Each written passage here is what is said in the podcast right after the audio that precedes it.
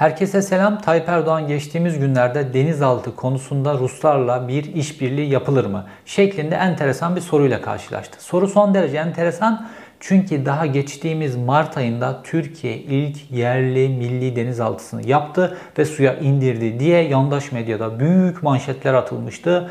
İşte denizaltımız Türkiye'den Amerika'ya kadar gidip geri gelebiliyor yakıt ikmali yapmadan vesaire vesaire. E Türkiye madem yerli ve milli denizaltısını yaptı, Ruslarla denizaltı konusunda neden bir işbirliği yapsın?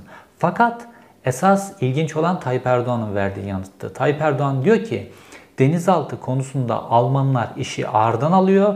Böyle devam ederlerse farklı alternatifler arayışına girebiliriz. Bunlardan bir tanesi de Rusya olabilir. Ha demek ki Türkiye'nin Mart ayında denize indirdiği yerli, milli, denizaltı Piri Reis'i Almanlar yapmış. Şimdi bu anlaşmanın detaylarını anlatacağım ve her bir denizaltıda nasıl Türkiye'nin 125 milyon euro kazıklandığının detaylarını anlatacağım. Çünkü bu konu İslamcıların kalbindeki en büyük yara olan deniz feneri yolsuzluğunu içeriyor. Türkiye bu kazığı deniz feneri yolsuzluğunun üzerinin kapatılması karşılığında yedi. Deniz kuvvetlerindeki personellerin karşı çıkmasına rağmen hep söylüyorum yolsuzluklara bulaşmış iktidarlar milli güvenlik sorunudur. Şimdi 6 tane deniz altından deniz feneri yolsuzluğuna uzanan çok enteresan bir hikayeyi dinleyeceksiniz ve bunun devamında da Ege Denizi'nde Türkiye ve Yunanistan arasındaki güç dengesinin adım adım nasıl değiştiğine ilişkin çok kritik bilgiler vereceğim. Huzurlarınızda yine dop dolu, bilgi dolu bir video.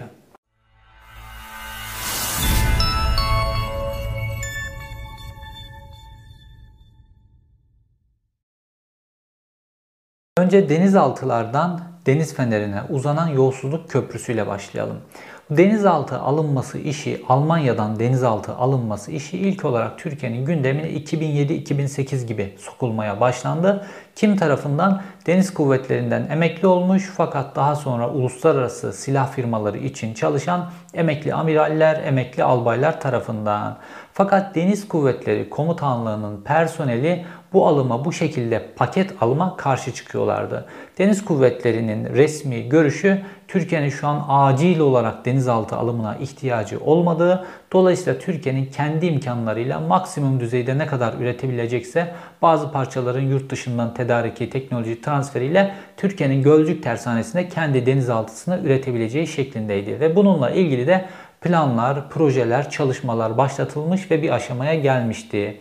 Fakat 2009 yılına geldiğinde siyasi iktidar aniden Türkiye'nin Almanya'dan 6 tane denizaltıyı paket halde alacağına ilişkin deniz kuvvetlerinin üzerine, Türk Silahlı Kuvvetleri'nin üzerine, savunma sanayi müsteşarlığının üzerine baskı kurmaya başlandı.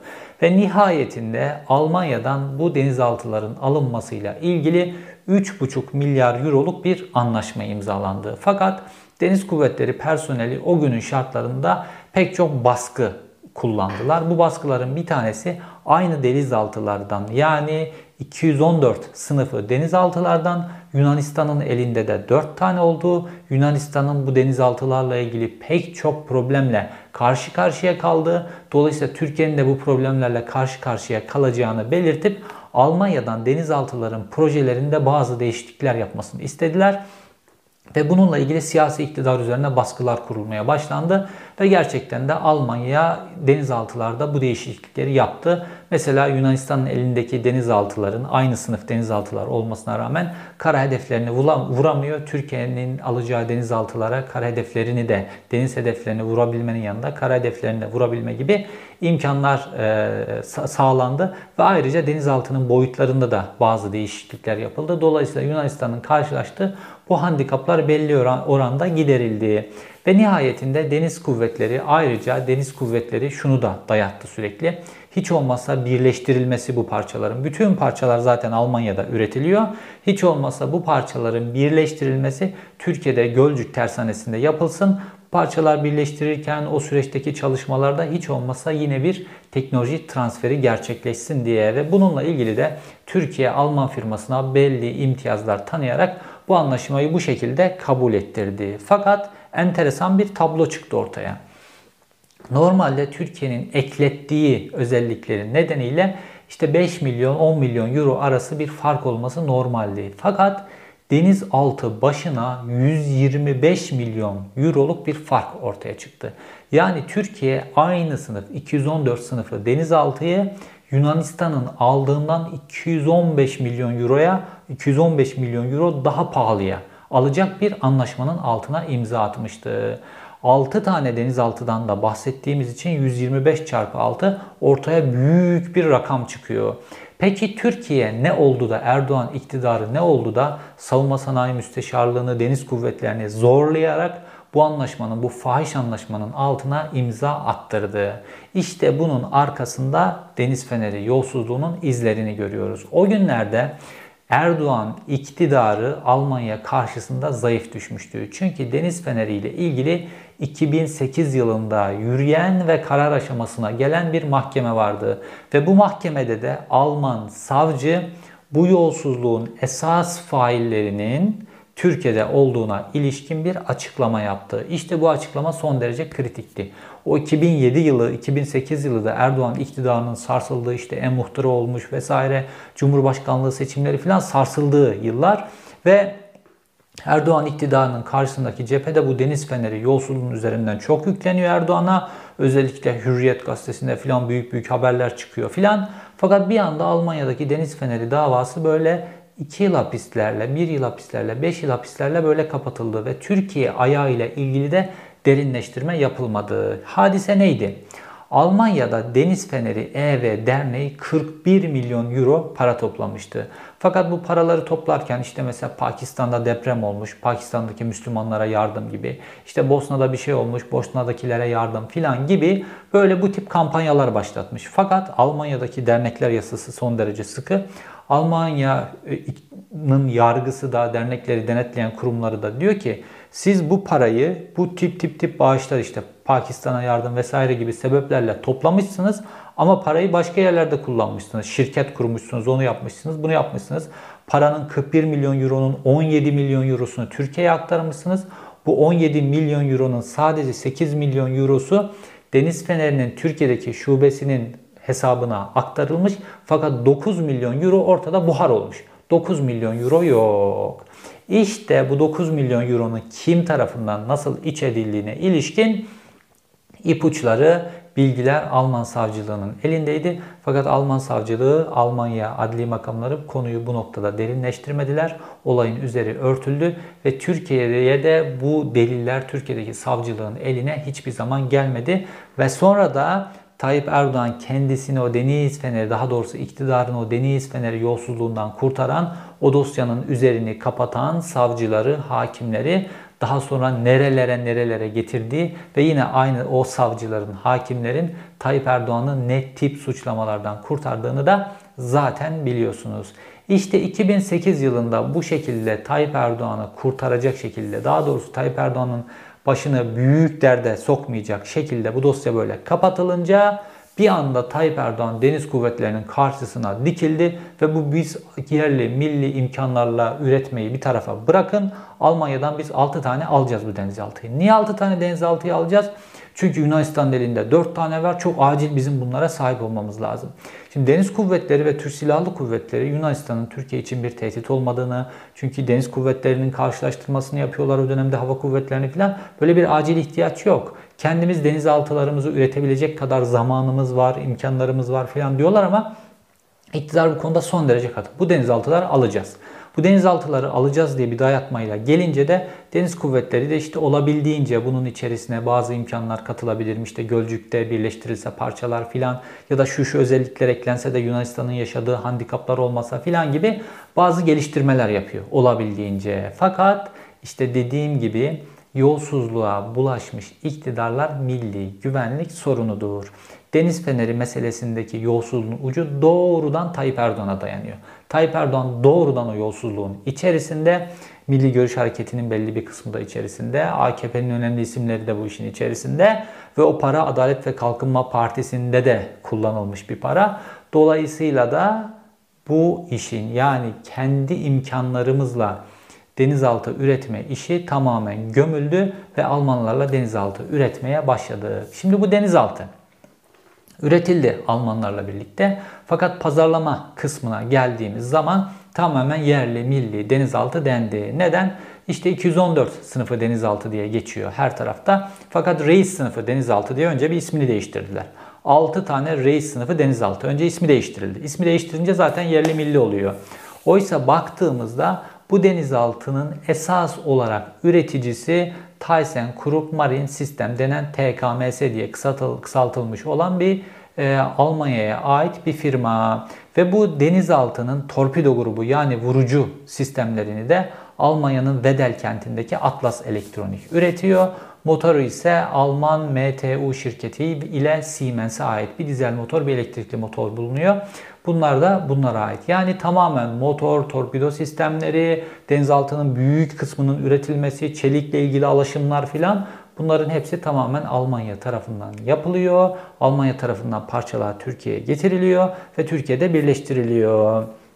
Fakat isme gelince işte geçtiğimiz Mart ayında denize indirilince bütün yandaş medya işte Kara Kız denize indi, Piri Reis, deniz kuvvetleri yerli milli ilk denizaltısını indirdi. İşte savunma sanayinde çağ atladık, yerli milli artık her şey filan deniz e, savunma sanayinde %81 yerlilik millilik oranına ulaştık filan filan gibi haberler manşetler attılar. Fakat gerçeklere baktığımızda isimler değiştiriliyor tamamen Almanya'nın ürettiği bir denizaltı. Türkiye sadece parçaları birleştirmekten ibaret yaptığı iş ve Türkiye'nin yerli denizaltı üretme projesi de şu an çöp tenekesinde ya da tozlu rafta beklemeye devam ediyor. Peki şimdi problem ne oldu da aniden Tayyip Erdoğan bu konuyu tekrar gündeme getirdi? Şimdi uçakta şöyle enteresan bir hava var. Gazetecilerle ve Tayyip Erdoğan arasındaki uçak muhabbetlerinde. Çünkü bu soru Türkiye Rusya ile denizaltı konusunda işbirliğine gidebilir mi? Sorusu gider mi? Sorusu Tayyip Erdoğan Soçi dönüşü, Putin'le yaptığı görüşmenin dönüşü uçakta gazeteciler tarafından soruldu. Şimdi eskiden Tayyip Erdoğan'ın karşısında uçakta gazeteciler olurdu ve bu fotoğraflarda şunu görürdük. Gazetecilerin önünde bilgisayar her şeyi not alıyor. En azından gazetecilerin bir tanesi bilgisayarda her şeyi not alıyor. Orada ses kayıt cihazları falan filan. Şimdi bakıyoruz ortam muhabbet havası gibi bir ortam var. Ne önünde bir klavye olan, önünde bir laptop olan yazan birisi var filan. Çünkü o soru cevap kısmı esasen onların hepsi e, Cumhurbaşkanlığı İletişim Başkanlığı tarafından, Fahrettin Altun tarafından toparlanıyor, röportaj haline getiriliyor, bu gazetecilere veriliyor, onlar da birebir gazetelerine basıyorlar. Dolayısıyla bu konunun yani denizaltı konusunun aniden gündeme getirilmesi Tayyip Erdoğan tarafından Cumhurbaşkanlığı İletişim Başkanlığı tarafından planlanmış bir konu. Neden? Çünkü Türkiye 3,5 milyar euroluk bir denizaltı ile ilgili bir anlaşma yapmış durumda ve şu an başka dengelerin değişmesi nedeniyle yine Türkiye'nin hataları nedeniyle Ege'de başka dengelerin değişmesi nedeniyle Türkiye'nin Yunanistan lehine değişen dengelere cevap verebilmek için artık acil olarak bu denizaltılara ihtiyacı var. Ve dolayısıyla da Tayyip Erdoğan sıkışmış durumda. Özellikle Akdeniz'de de değişen dengeler ve, ve Tayyip Erdoğan sıkışmış durumda. Şimdi parçalar Almanya'dan geliyor. Öyle yerli milli denizaltınız olsa sıkışmışsanız oraya daha çok para verirsiniz ve daha hızlı üretirsiniz. Birkaç tane denizaltı bir yılda.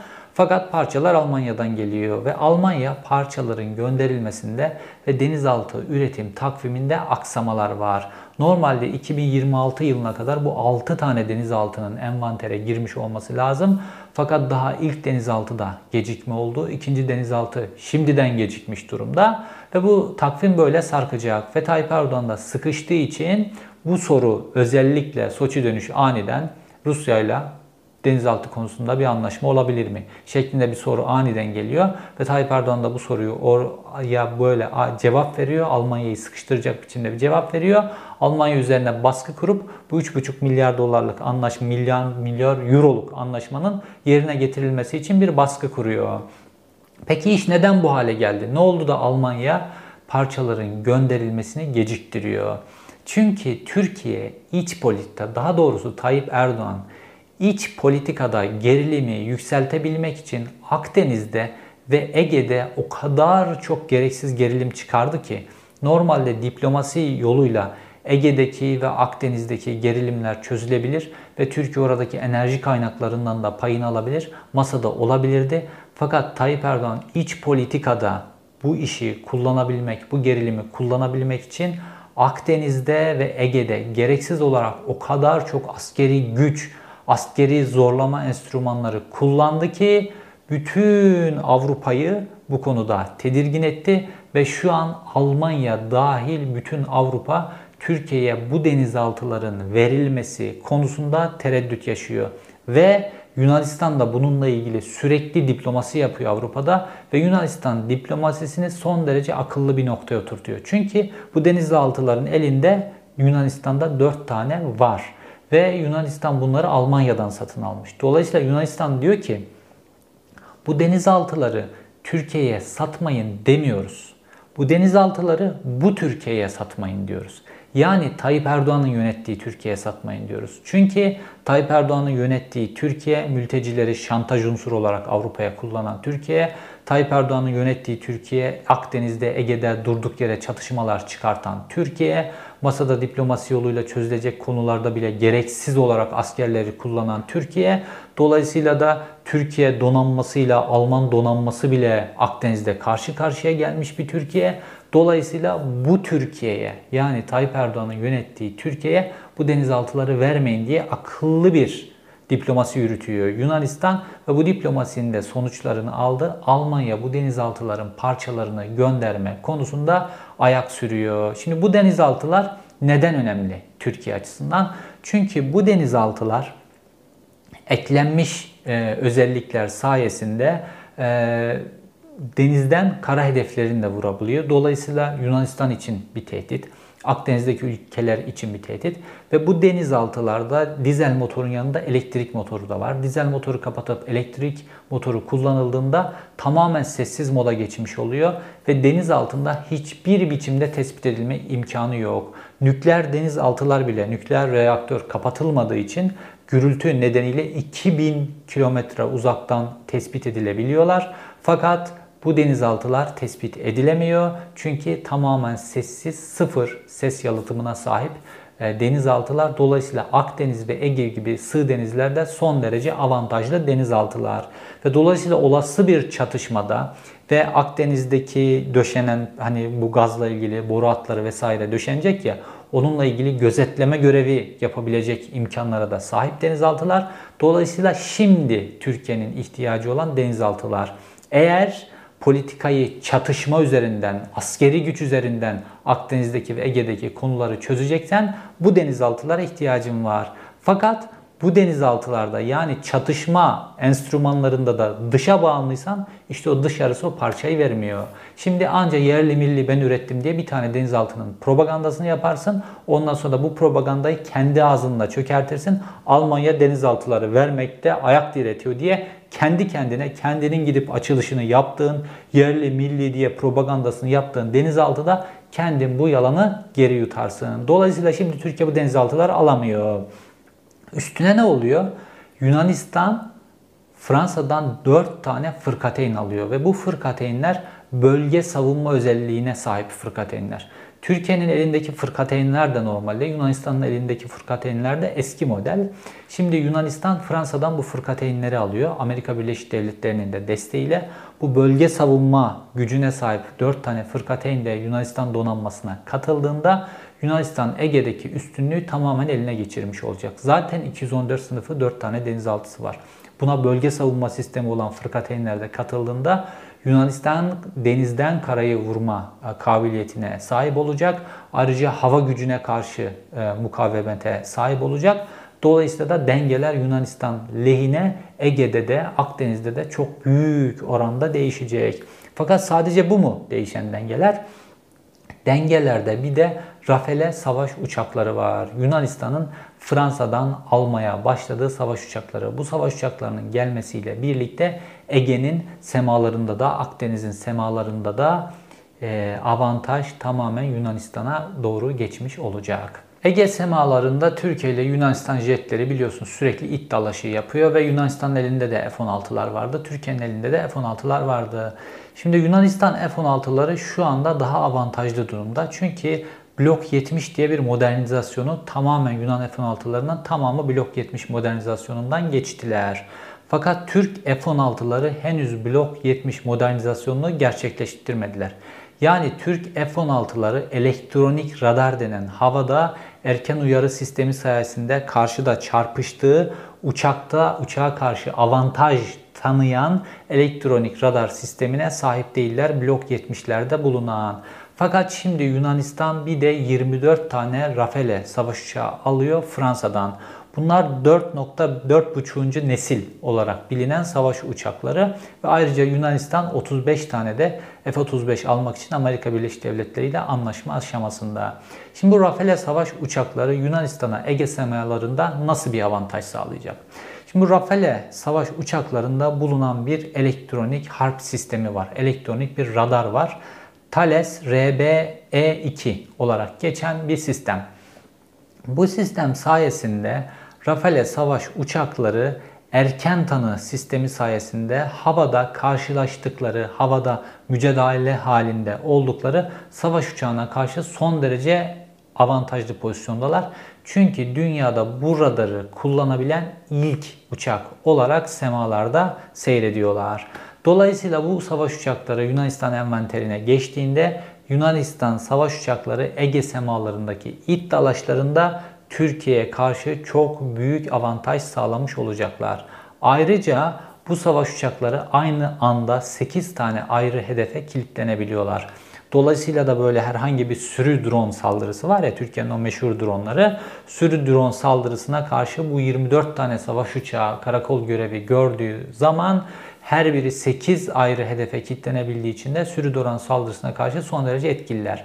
Ayrıca anti donanma sistemleri var. Dolayısıyla denizlerdeki hedefler konusunda da son derece etkinler ve yine taşıdıkları radarlar sayesinde 3 boyutlu radarlama sistemleri sayesinde 300 kilometreden yer hedeflerini 10 metre sapmayla vurabilecek kapasiteye sahipler. Ayrıca kendi aralarında yakıt ikmali yapma yetenekleri de var. Şimdi bu savaş uçaklarından Yunanistan sahip olacak. Yunanistan Rafale savaş uçaklarına sahip oluyor bir. F-16'larını Blok 70 modernizasyonundan geçirdi.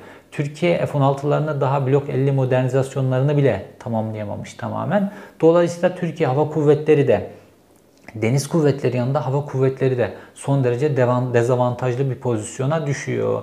Peki Türkiye bunun karşında ne yaptı? Zaten S-400'ler nedeniyle F-35 sisteminin dışına atılmış bir Türkiye. F-16'larını da yenilenemiyor, yenileyemiyor. Şimdi hava kuvvetleri böyle Amerika ile gerilim çok yükselince F-16'lar için de parça satmazlar diye hava kuvvetleri erkenden böyle yüz milyonlarca dolarlık F-16 parçası satın aldı ve depolarını doldurdu. Tamam parçaları satın alıp doldurabilirsin. Fakat Blok 70 modernizasyonu nasıl yapılacak?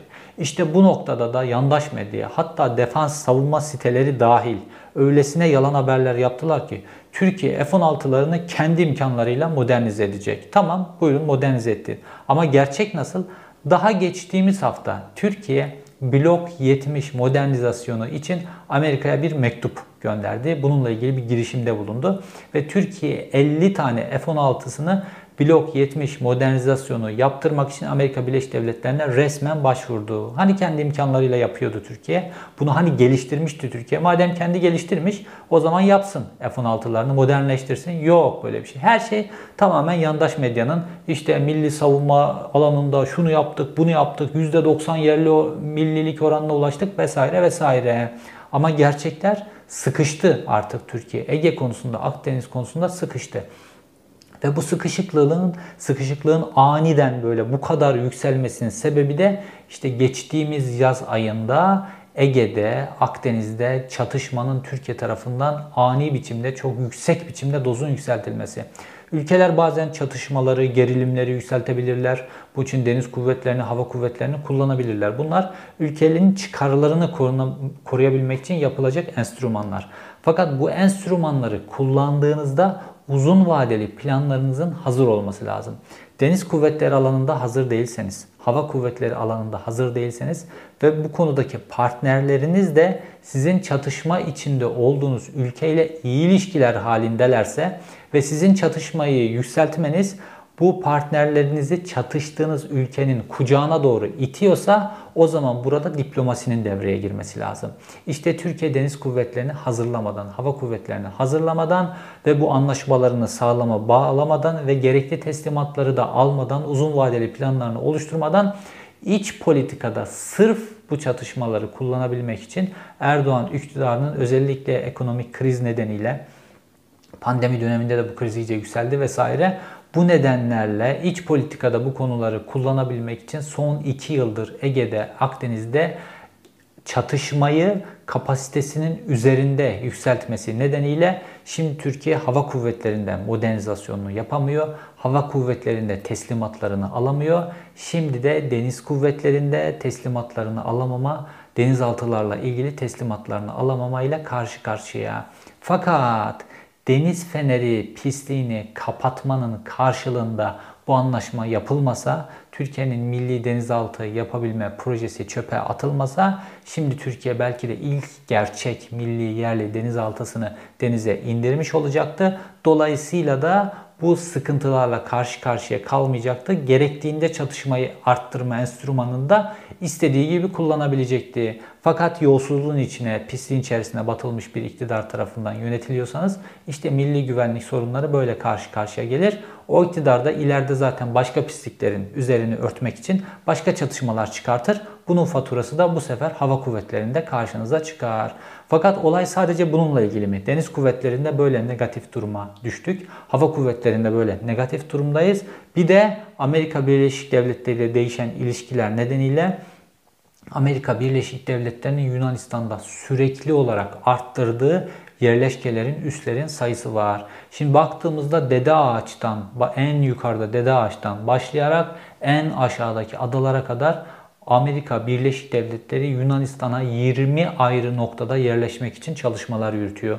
Bunların arasında hava ile ilgili güçlerle var, bunların arasında askeri limanlar var, bunların arasında helikopterler var ve buna ek olarak da Yunanistan ordusunun her alanda eğitilmesi ve kapasitesinin yükselmesi var. Çünkü Amerika Birleşik Devletleri bir yedekleme sistemine geçti. Tayyip Erdoğan'ın bu gelgitli politikaları nedeniyle ve Yunanistan'ı bir yedek merkez olarak kullanıyor. Eğer Türkiye gerçekten Rusya ile tam partnerlik ilişkisi içerisine girerse Amerika Birleşik Devletleri hattı Yunanistan, Bulgaristan, Romanya tarafından çekiyor. Ee, zaten Bulgaristan'da üstleri var Amerika Birleşik Devletleri'nin yerleşkeleri var. Romanya'da zaten NATO'nun radar üstü, NATO'nun uzun menzilli hava savunma üsleri var ve Romanya'daki yatırımlarını da arttırıyor. Hem NATO hem Amerika, Amerika Birleşik Devletleri. Buna bir de Yunanistan'daki 20 tane Amerikan yerleşkesini eklediğimizde Amerika Birleşik Devletleri hattı son derece kuvvetli şekilde çekiyor ve Türkiye işte hep konuşulan jeopolitik, jeostratejik önemi var ya işte onu da Tayyip Erdoğan sayesinde şimdi çöpe doğru gönderiyor. Peki tüm bu hadiseler Türkiye'nin aleyhine cereyan ederken özellikle Ege'de ve Akdeniz'de dışişleri bürokrasisi hariciye dediğimiz şey ne yaptı? Bu çok son derece önemli. Çünkü bir siyaset kurumu var. Evet fakat bir de bürokrasi var, devletin kurumları var. Askeri bürokrasi, sivil bürokrasi, dışişleri bürokrasisi bütün bunların hepsi de önemli ve bunların kendi görüşlerini bildirmeleri lazım. Türkiye'nin felakete sürüklenmemesi için bir. İkincisi bunu kayda geçirmeleri lazım. Üçüncüsü de tamamen devletin halkın aleyhine olduğu konularda imza atmamaları, direnmeleri gerekiyor. Peki bütün bu Türkiye'nin dış politikası böyle felakete giderken dışişleri bürokrasisi, dışişlerindeki monşerler, bürokratlar, büyükelçiler direndiler mi? Hayır. Enteresan biçimde işte o kendilerini salon adamı, beyaz Türk, son derece Atatürkçü, son derece modern olarak tanımlayan bu dışişleri bürokrasi, Türkiye'nin en seçkinleri olarak kendilerini gören kişiler enteresan biçimde Tayyip Erdoğan rejimine ilk teslim olan grup oldular ve hiçbir konuda Erdoğan rejimine hiçbir itirazda bulunmadılar. İtirazda bulunanlar olmadı mı bürokrasiden? Elbette oldu. Mesela Devlet Planlama Teşkilatı, mesela hesap uzmanları. İşte Türkiye'de şimdi çok konuşuluyor ya yolcu garantili havalimanları, geçiş garantili köprüler filan bunlar şu an hazinenin en büyük kara delikleri. Devlet Planlama Teşkilatı bu modele hep itiraz etti. Hesap uzmanları maliyedeki işte vergi sıfırlama işlerine hep itiraz ettiler. Sonuçta Tayyip Erdoğan o iki kurumu da kapattı. Kapatabilir. Güç kullanmıştır, zorbalıkla filan bunu kapatabilir. Fakat bu bürokratlar görevlerini yaptılar ve bunu kayda geçirdiler ve engel olabildikleri kadar engel oldular. Geciktirebildikleri kadar bu soygunu geciktirdiler.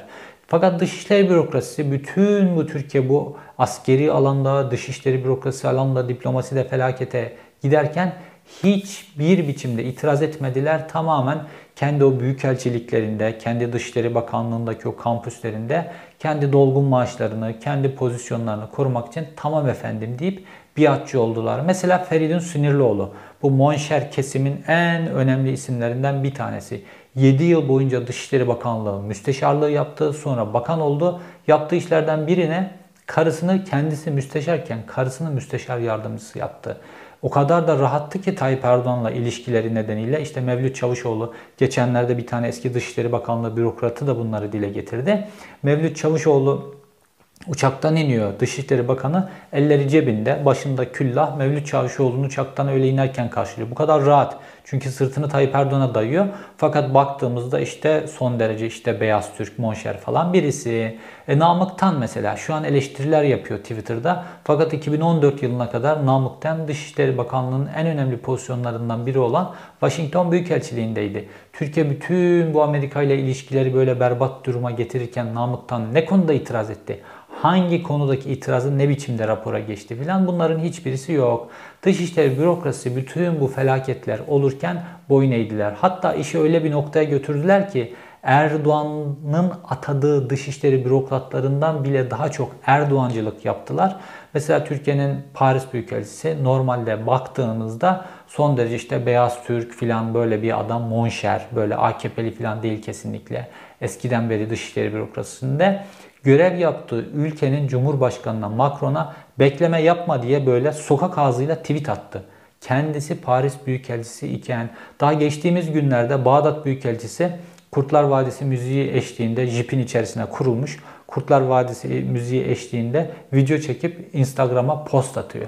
Böyle ya bunlar AKP'li bürokratlar da değil, AKP'li büyükelçiler de değil bunlar. Fakat sırf bu iktidara yaranmak için kendilerini bu noktaya düşürüyorlar ve monşer ikiyüzlülüğü diye işte eski bürokratın tanımladığı gibi monşer ikiyüzlülüğü diye bir şey var. Ve işte tüm bu alanlarda Türkiye savunma sanayi alanında ve şu anda işte denizlerdeki çatışma, Türkiye'nin denizlerdeki çıkarları ile ilgili alanlarda Türkiye böyle felakete sürüklenirken dışişleri bürokrasisi bu tip çatışmalı dilin, bu tip plansız hareketlerin Türkiye'yi ileride çok büyük sıkıntıya sokacağı ve Türkiye'den Türkiye ile geçmişten beri müttefik olan Almanya ki Almanya ta Osmanlı döneminden beri Türkiye'nin en önemli müttefikidir ve her şeye rağmen Merkel Türkiye'ye bütün bu problemlere rağmen pek çok avantaj sağlamıştır. Fakat şimdi Merkel dönemi de kapanıyor. Türkiye artık bu avantajlarını da kaybedecek. Tüm bunlarla ilgili bu uyarılarda bulundu mu Dışişleri Bürokrasisi? Bulunmadı. Dolayısıyla sadece tek suçlu Erdoğan rejimi dolayısıyla bürokrasinin, devletin diğer kesimleri falan bunların hiçbirisinin suçu yok diye ellerini yıkayıp işin içerisinden çıkamazlar. Şimdi böyle emekli olan monşerler ya işte biz uyarmıştık bizim uyarılarımız dinlenmediği için böyle falan filan. Ne uyar? Uyarı dediğiniz şey bir konuya imza atmazsınız. O konudaki uyarılarınızı rapor haline getirip kayda geçirirsiniz. Yani resmi rapor haline getirip kayda geçirmek siyaset kurumunun üzerinde baskı kurar. Fakat bunların hiçbirisi yapılmadı. Sanki bunları resmi olarak yapmışlar gibi şimdi kendi aranızda konuşmuşsanız bu uyarıları kimse dinlemez. Resmi rapor haline getirilmesi lazım. Fakat böyle bir durumlar yok. Dolayısıyla da Türkiye bu noktaya geldi. Geçtiğimiz videolardan bir tanesinde söyledim. İşte mesela Sedat Peker pek çok yolsuzluk paylaşıyor ve bu yolsuzlukların haber yapılmaması ile ilgili de gazetecilerin üzerine yükleniyor. Diyor ki işte e, namusu aldığı maaş kadar olan, şerefi aldığı maaş kadar olan gazeteciler diye yükleniyor gazetecilerin üzerine. Belki de haklı gazetecilerin bu konuları böyle yazmaması haklı. Fakat gazetecilerden önce bu yolsuzlukların üzerine savcıların gitmesi lazım. Ve Türkiye'de savcıların çok önemli bir kısmı Erdoğan iktidarından önce göreve başlamış isimler. Hakimlerin çok önemli bir kısmı, yarısından fazlası belki Erdoğan iktidarından daha önce göreve başlamış isimler. Bunlar bir adım atıyor mu? Atmıyor. E, bürokrasinin her alanı böyle teslim olunca ondan sonra da iktidar bütün alanlarda ilerleyip gidiyor. Mesela Trump iktidara geldi değil mi? Çok Amerika'nın genel politikasına çok ters şeyler yaptı. Fakat bürokrasi üzerine düşeni yaptı. Dışişleri Bakanlığı direndi, İçişleri Bakanlığı'ndaki bürokratlar direndi, yargı direndi. Ha iktidar gücüyle bazı şeyleri tabii ki yapıyor. Fakat en azından kayda geçirdiler. Görevden ayrılanlar oldu, istifa edenler oldu görüşünü resmi olarak kayda geçirdiği için bu görüşler daha sonra medyaya yansıdığı için Trump'ın geri attığı durumlar oldu vesaire vesaire. Fakat Türkiye'de bütün ihaleyi Tayyip Erdoğan'ın üzerine yükleme fakat kendisi görevlerini yapmadığı halde aradan sıyrılmaya çalışan bir de bürokratik bir kesim var. Kilit noktalarda bulunan kesimler. İşte bunlar da Erdoğan rejimi kadar suçlu ve şu an işte bugün geldiğimiz noktada o dönem e, Almanya Büyükelçiliğinde görev yapmış kişiler bu fahiş denizaltı anlaşmasının deniz feneri yolsuzluğunun kapatılması nedeniyle yapıldığını bildikleri halde bunu kayda geçirmediler. Eğer onlar bunu bir şekilde kayda geçirmiş olsaydı bu anlaşma bu şekilde imzalanmayacaktı ve şu Türkiye şu an kendi denizaltısını üretebilme kabiliyetine belki de ulaşmış olacaktı. Fakat dediğim gibi herkes koltuğunu korumakla ilgili hareket edince işte işler bu noktaya kadar geliyor. İzlediğiniz için teşekkür ederim. Bir sonraki videoda tekrar görüşmek üzere.